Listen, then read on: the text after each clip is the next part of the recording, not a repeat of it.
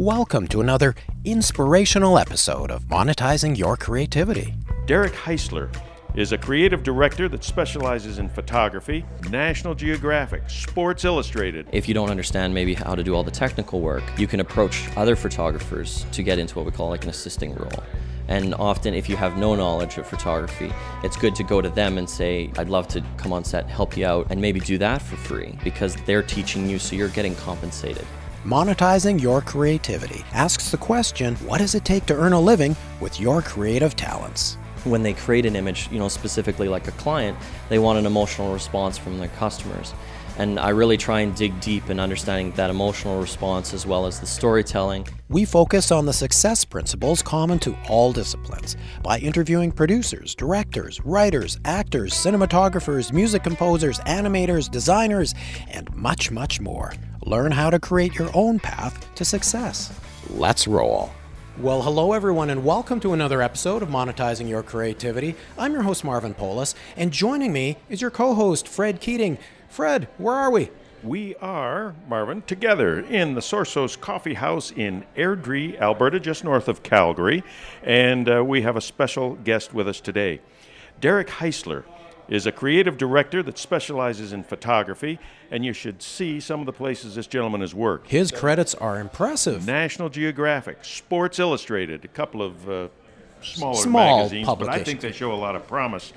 He's worked for NASA and SETI, the search for extraterrestrial intelligence. TED, now whether that's a friend of his or the TED Talks, I'm not sure, but I'm guessing it's the TED Talks people. And of course, being Canada, the NHL. The National Hockey League. You got it. Derek, thanks so much for taking the time to join us here at Sorsos. Thank you, guys. I appreciate it. Tell us, how early on did this photography bug bite you? Well, I took a photography course in high school basically to avoid shop class. That was back when you shot primarily film. I don't even think digital was out back then. Not that long ago, but 2002, it wasn't prominent yet. And I shot a bit there, liked it, but didn't pick up a camera again for several years later. Halfway through university, I worked as a web designer, side business, just to kind of help pay for tuition and whatnot. And we needed stock photography, so I had bought a small point and shoot to kind of fill those web pages. What we found is just didn't have a lot of control with it and whatnot. And on my first work term, I had some extra cash and I bought my first digital SLR, which would have been about 2007. Now I understand that you were actually studying to be an engineer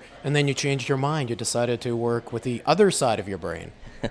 Yeah, parents always, was all about balance. I played a ton of instruments through high school, but then also did a ton of math and sciences. And so I went into engineering, but I always kind of kept that creative side going. I finished my engineering degree and went and moved to Alberta. That's what brought me to Alberta originally, and started working and just found that it just wasn't a great fit for me.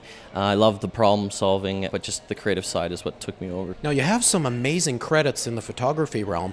How did you actually break into this business? Well, there's a lot of different ways. I would say no two photographers have the same story of how they've kind of gotten into the business. Mine's a bit of a path that's kind of all over the place. The fact that I never started in this and actually am self-taught. A lot of people kind of go through school, but yeah, I was self-taught and started charging, small things like $35 a shoot, and just started kind of working with local people. And actually, it was funny enough, I bought the camera for the website work, but ended up using it, in my own personal time for landscapes and nature and whatnot. And then I had a bunch of female friends that had kind of approached me and said, hey, can you take our photos? And I said, well, I didn't buy the camera for you guys. I bought it for landscapes. And, after enough badgering, I kind of agreed to do a shoot, and it turned out all right. But as the engineer in me, and we love control and perfection, I had to basically get better at this. And I read and learned and watched. I think YouTube was just starting up kind of around then. And I just took a lot of knowledge from online and tested. And a lot of it's about experimentation. Where along the line, Derek, did you shift from just capturing still images to starting to manipulate those images after the shutter? That's the biggest thing about photography, I think, that a lot of people don't get, is they think that kind of it ends at capture.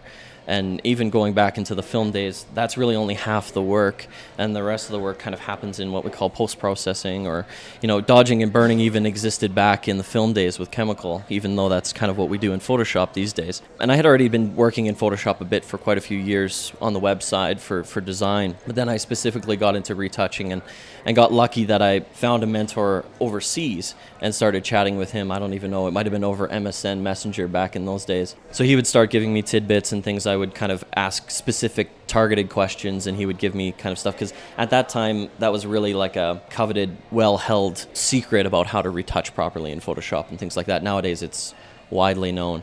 I would just kind of keep testing, and the biggest thing was, you know, when you start out, everything looks like a plastic doll, and then you start to, what I say is like taste. There's skill and taste, and taste is what will get you to the point where you find your style and where you know when to stop on things. I've seen some of your work online. It's spectacular, or we wouldn't have been chasing you to get this interview. But I was particularly taken with your online presence, because it writes as if it is an introductory letter to potential clients. And in it, and I'm going to ask you to expand on a couple of these, in it, it talks about some of your core beliefs to give people a sense of what kind of photographer you are. The first core belief is that you are an art maker. You just started to talk about that when we asked about the manipulation of images. Tell me about the difference between being an art maker and a run-of-the-mill photographer. Conceptual development is huge. Anyone can take a beautiful image, but taking an image that is relevant and impactful is priceless. And that's really where I strive to even come close to, is really understanding the concept, the story of that. What's the emotional drive that people want to have when they create an image, you know, specifically like a client, they want an emotional response from their customers. And I really try and dig deep in understanding that emotional response, as well as the storytelling and the impactful and relevant way of trying to tell that story. And then the imagery only comes in then. So we kind of approach it more from like a film and motion side, where there's a lot of pre-production going into that planning stage and the conceptual development, versus just kind of showing up and taking a photo. A masterpiece is rarely made by one individual. Collaboration is huge, be it, you know, anything from the trades, from makeup and hair to wardrobe styling to prop, to even art directors, creative directors. All this stuff kind of plays into creating a piece that is bigger than oneself. And I think that's really where the magic happens, is when you have a team. And the third one, of course, is, and this is singing your song, Marvin, our art has to earn a living, and that's what this podcast is all about. It's a hard concept to get your head around, especially when it's not like a surgeon, for example. No one just picks up a scalpel and starts working, but cameras are accessible to everyone. So monetizing that is a difficult lesson for photographers to learn, and there's a bunch of sources and experience that you can kind of pick up to kind of make it easier on yourselves. And in fact, I did want to talk about that more, because we were starting to get into how did you break into the business.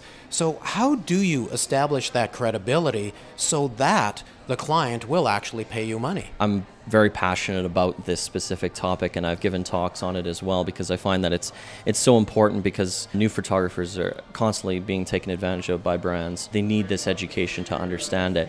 You can create a portfolio of work to target a specific brand. And that's okay to do on your own. That's okay to do for free. And that's what I recommend people. And we call that personal work. You know, you create something that gives you the legs to essentially go to that next client, the next individual that wouldn't necessarily have hired you based on your current portfolio, but it gives you that ability to reach for something better and to get them maybe on the next run. Where I kind of have a problem, where I really caution people, is doing commercial work for free.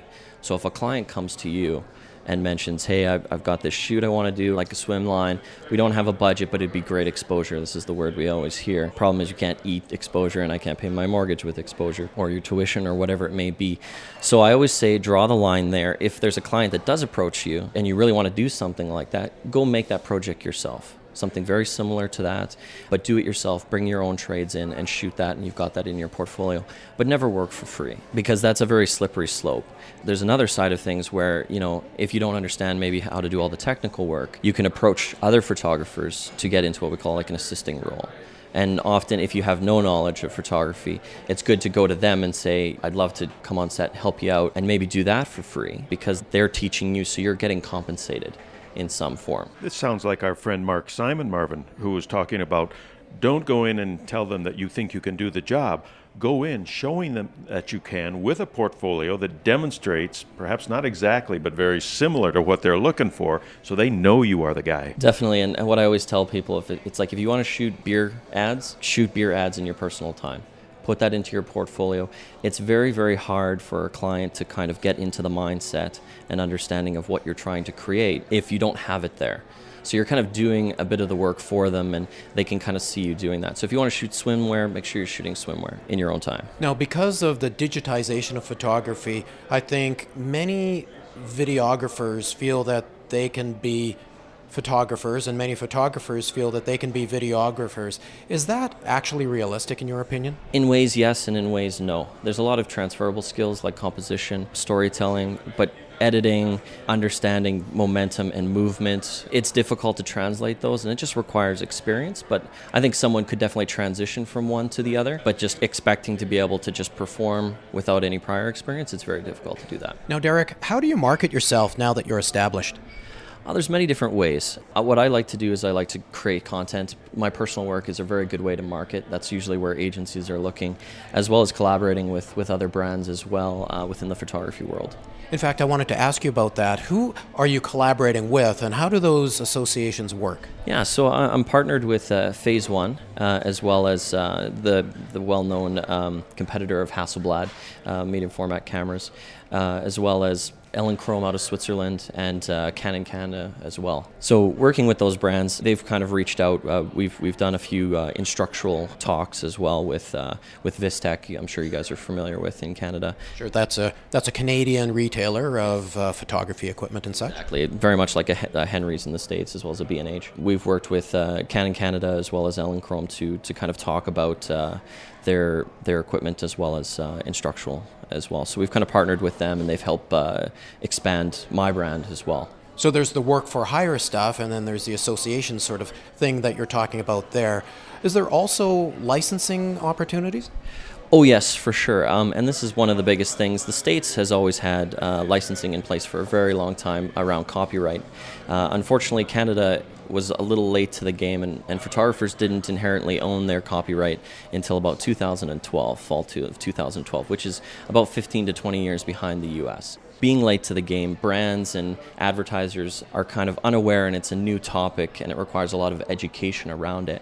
But straight work for hire, which means that when you shoot, the client owns your work, isn't really a sustainable business model in the photography world. So there's the cost to do the work, the production costs. So your time on set, your creative fees, as well as any production, set design, any of that type of stuff, as well as trades. But then there's the pay to the cost to actually use the work, which is what we call licensing, which is all typically it used to be based on print, but we're using today it's more on duration level, so 1 to 2 years, and then is it regional, international, things like that as well. And then the work that you do for, let's say, advertising agencies or publications, is it kind of a hybrid between that work for hire and the licensing longer term sort of thing? It depends. Older brands like Playboy, for example, and Sports Illustrated still work on a work for hire contract. That's kind of how they've always done it. And because they're large brands, typically people just say it's good for PR, so I'll just eat that cost. Advertising agencies are well aware of, especially in the States, Canada's getting better for it now around the licensing, but that is the norm, is paying for licensing of the work. When you're in a session with a live model, whether they're human or animal or alien for that matter, tell us about your approach, the interaction in order to get the best possible image from that particular source. Definitely. I think a lot of photographers, at least when they're starting out, they forget that there's a human being in front of them, and they often kind of treat them as if they're a subject.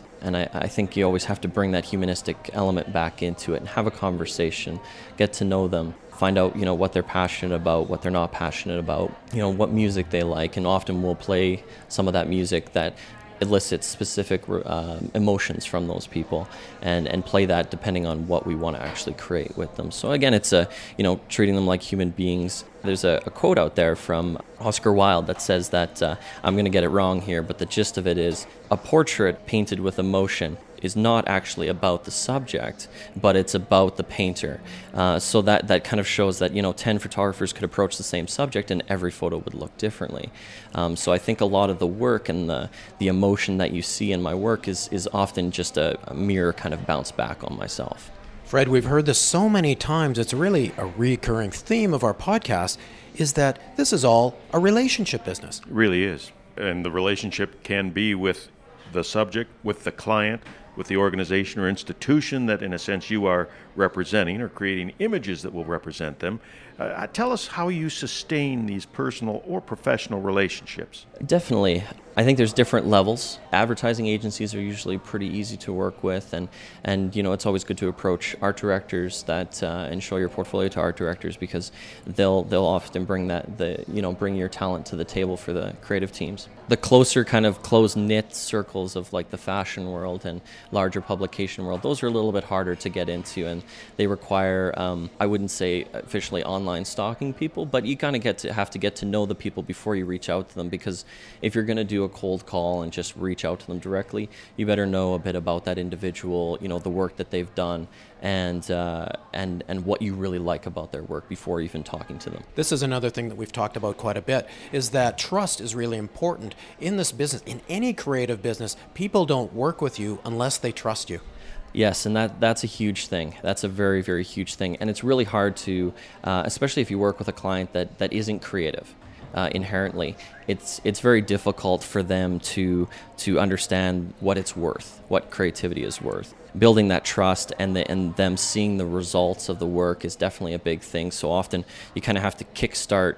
Usually, what I always do is I work with an agency and find out if there's any non-for-profits that they work with that they're basically comping their time for as well. And I try to kind of collaborate with them on a non-for-profit work where I'm not charging my fees, and it's a very good way for them to kind of get to know how I work, the resulting of that work and that collaboration, and then there's really no questions when it comes to actually doing commercial paid work. Derek, when do you sleep? I had a really good in-depth conversation with Sir Richard Taylor, which is the CEO and creative director of Weta Digital. I'm sure you guys are familiar with, out of New Zealand, worked on Lord of the Rings and King Kong and Elysium. We sat down, we were talking about this specifically, and he says, the show of a true artist is that they're able to sustain on nothing more than passion. Often, we get so focused on our work, we forget 3-4 hours have passed, and now I'm hungry. I didn't even notice, because the passion is so powerful that it kind of overtakes, the basic desires. And Fred, I think that's a really good point to end on. Passion. Absolutely. It's what it's all about. And I love your description of that, being in the zone. You start at 6 a.m., you look up at 6 p.m., where'd the day go? But my goodness, you've got the results and the consequences that will keep you in the game. Definitely. I do think that you need to balance it, so make sure you set a timer, because mentally you're going to be focused, you're not going to notice it. So you could sit in front of the computer working in Photoshop and 4 hours go by. So make sure you time it, get up, walk around, exercise, eat healthy, because remember, you are not the only one in the universe that depends on you. So yeah, make sure that you're doing that as well. But just kind of break it up and everything, because that'll give you the energy to kind of go on the next day. Otherwise, you'll burn out. Derek, this has been great. Thank you so much for being generous with your time and joining us today. Thank you. Thank you, guys. Thanks for tuning in to Monetizing Your Creativity. Be sure to join us next time by subscribing to us on iTunes or wherever you get your podcasts. While you're there, please leave a review. It helps us with our ratings. You can also visit monetizingyourcreativity.com for more information about the show. And hey, be sure to tell your friends who want to understand how to monetize their creativity.